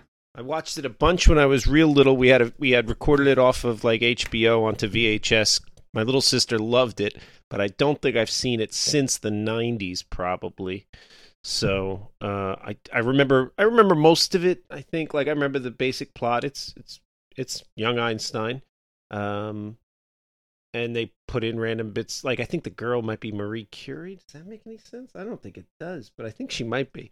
Um, uh, he he's an uh, Yahoo Serious is an Australian actor. I think he made like two or three movies all in like nineteen ninety-one, when like America thought Australia was great for like four days. Uh, And yeah, yeah. So you're saying he went out on top? I'm saying he came in on the top, left Retired on the top undefeated. Four days later. Yeah, that's what I'm saying. Knocked out three movies real quick. Hope he, hope he invested the money wisely. All right. All right. Well, do you want to go next, John? No, I want you, you to go next. All right. Well, we just watched a shitty James Bond movie, so I'm going to pick a good one. My pick is You Only Live Twice. I don't know that I've even seen this one. I mean, I know I've seen parts of it, but a lot of the classic Bond movies, I don't think I've ever actually really sat through any of them, to be perfectly honest. Who's who's the James Bond in this? I think it's a Connery one. Okay. Um, I just, I, we were, I was looking at Y movies and this came up. I was like, you know what? I don't think I've ever seen this one. I it, heard, if I haven't, or if I have, I haven't seen it in a long, long time. It yeah, is it's a Sean a Connery, Connery one. one. Yeah. Yeah. I think I've seen all the Connery. I think I made it a point to sit and watch all the Connery ones one time. Yeah. Never watched it. Gonna put that. That's my pick. You Only Live Twice. All right. Because it can't possibly be worse than Triple X. Oh, yeah. Well, so since you went with young Einstein, I'll go with my backup, which uh, I had mentioned somehow came up the other night, and Chris said he's never seen it. I haven't seen it, again, probably since the nineties. Uh... I remember when I was young, but I'm talking Alan, like hanging out with Alan Kiefer, so like fourth, fifth, sixth grade, something around there. I remember really liking this movie and its sequel. Um, but then in the mid-nineties, Tombstone came out, and no other Western movie was ever needed ever again. Um, but I'm going to go with Young Guns, because I haven't seen that in a in a hot minute. It had a, uh, yeah. an all-star cast, Keith Sutherland, Lou Diamond Phillips, Emilio Estevez, Charlie Sheen, um... probably like ten more people. Like it was just every every star they could grab. Uh, my guess is it's not going to hold up. My guess is it's going to be stupid. But I remember really liking it, so I don't know. Maybe, maybe maybe it'll hold true. As I recall, when you compare it to things like Tombstone and and uh, Unforgiven and other westerns, it kind of feels like The Breakfast Club turned into a western. You know what I mean? Like it kind of feels right. like, uh, like, um, yeah, like a like a John Hughes western. Well, uh, I haven't seen it in twenty, thirty years. Uh, I'll, I'll stick with it. I, yeah, I'd, I'd give it a rewatch, see how it goes. And Chris said he never saw it. So uh, yeah, I've never seen it. All right, that's the thing. Okay, let's get the old texting out and... Red leader standing by. Gold leader standing by. And engage. Oh, God damn it, I hate you guys. Why? We went, we went with yours. I don't know. I was excited about Young Guns. Oh, well. I could have gone either way on that, but Young Einstein sounds a little bit more interesting to me. All right. Well, I'm I'm interested in... seeing this thing that's a vague memory from my past that made me go, is this real? Is this a thing that exists? And apparently it's trying does. to think the preview for this was on a V H S we owned. Was it Turtles two? The the if preview was, I for feel this like was, I would have remembered it. It was everywhere. The preview was everywhere, which is why I which is why it's stuck in my mind. It's a movie I've never seen, but I've seen this preview so many times that I had questions. Hmm. There was a there was a song that was in the middle of it. The cat like recorded onto an audio cassette by holding it up to the T V that then played a lot. And it was real catchy. And it was in my head a lot. And I can't think of the name of the song now. But whatever. We're going to find out all about yeah, it we in are. the next couple of weeks. It's going to be the hottest. We sure Fantastic. Are. So there you go. Young Einstein is our next pick. You can watch it somewhere. On Tubi? Is that what you said? Tubi, yes. That's where it seems Tubi. to be. Or not to be. Where where all the weird stuff ends up. Yeah. All right, and that, that's going to wrap up our show. A Theater Near You is a part of the Geekade Podcast Network, and if you'd like to get in touch with us to share your comments, movie suggestions, or whatever, you can send us an email at mail at geekade dot com. We can also be found on most social media outlets and the official Geekade Discord server, all of which can be found in our show notes. If you'd like early access to this podcast and several others on the Geekade Podcast Network, check out the Geekade Patreon linked, uh, linked to in the show notes. It helps keep the show running and our site shiny and clean. Thank you for listening, everybody, and we'll see you next time in a Theater Near You. Family. Go to the movies.